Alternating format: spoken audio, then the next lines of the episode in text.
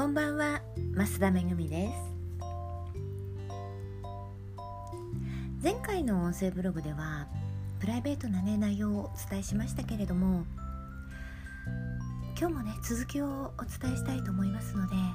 あ、よろしければお付き合いください。今日は父の入院している病院に顔を見に行ってきました。お見舞いのね品を買わなくてはいけないので百貨店で母と待ち合わせをしてね一緒にお昼ご飯を食べてレントゲンの画像や、まあ、お医者様が手書きで書いたね説明する時に手書きで書いた紙などを見せてもらいながらどんな状況なのかっていうのを聞いたんですけれども何度もね母が泣き出すんですよね。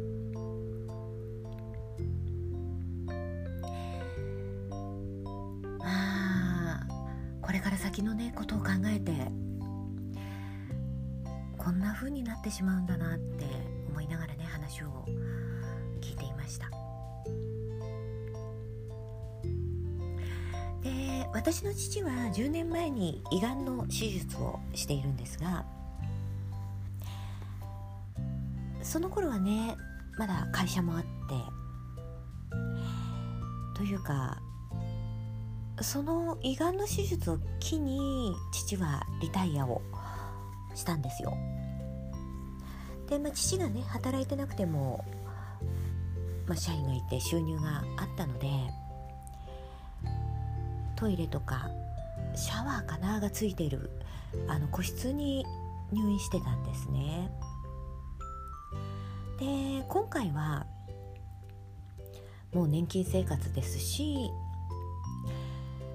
どれぐらいの期間入院しなくてはいけないかがわからないので、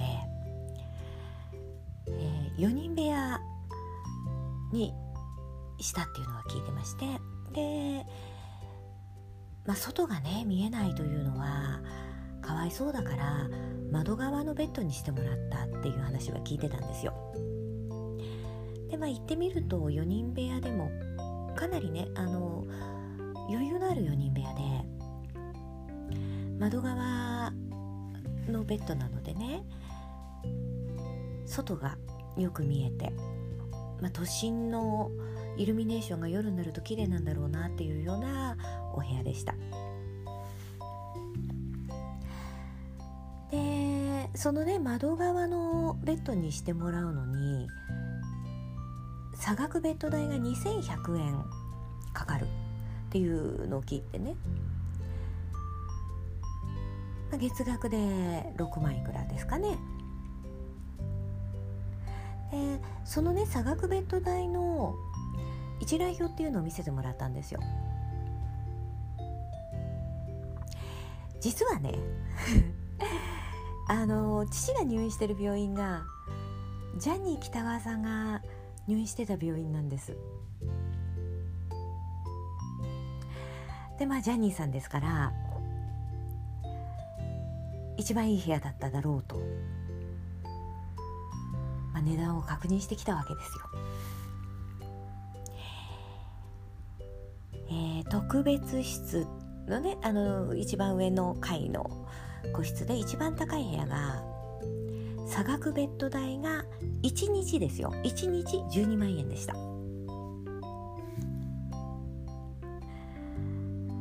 ねあのジャニーさん12万円。私の父2100円。うんやっぱジャニーさんすごいなって思ってね。あの帰ってきてからネットのニュースを見てたらやはり12万の部屋だっただろうっていうような報道もありました。昨日ね本当は顔を見に行こうと思ってたんですよね。なんかバタバタ仕事してるうちに遅い時間になってしまって行けなかったんですけれどももし昨日行ってたら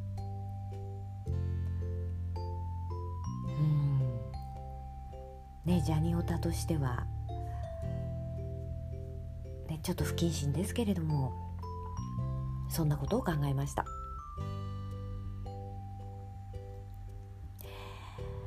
で今日はねあの行ったらちょうど父がベッドにいなくて先生のところに行ってますって言われてねで帰ってきた父が「お子さんいらっしゃいますか?」って聞かれて「います」って言ったら「来るように言ってください」って言われた「やだちょうど来てるんだから先生とお話しして帰るよ」って言ってね。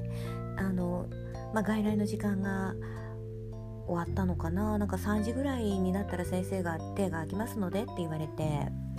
あの先生とまあ、応接室でねお話をしてきました。で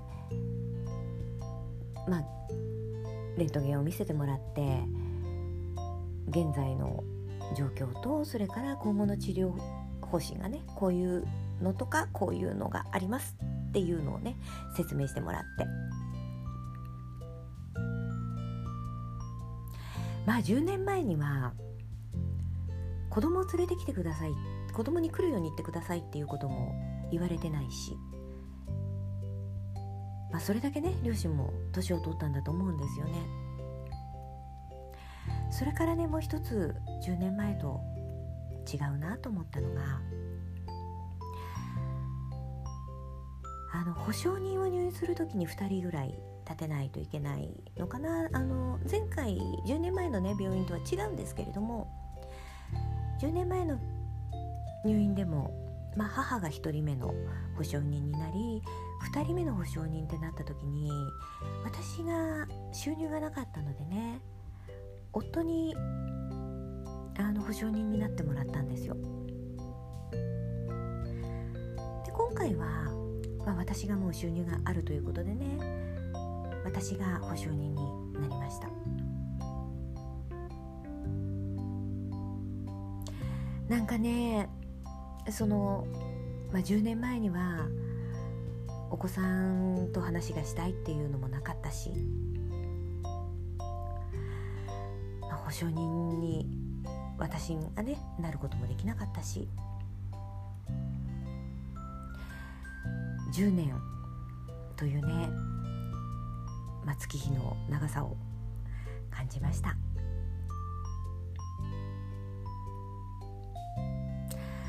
すいません長々とプライベートな話をさせていただきました今日も最後まで聞いていただきましてありがとうございました。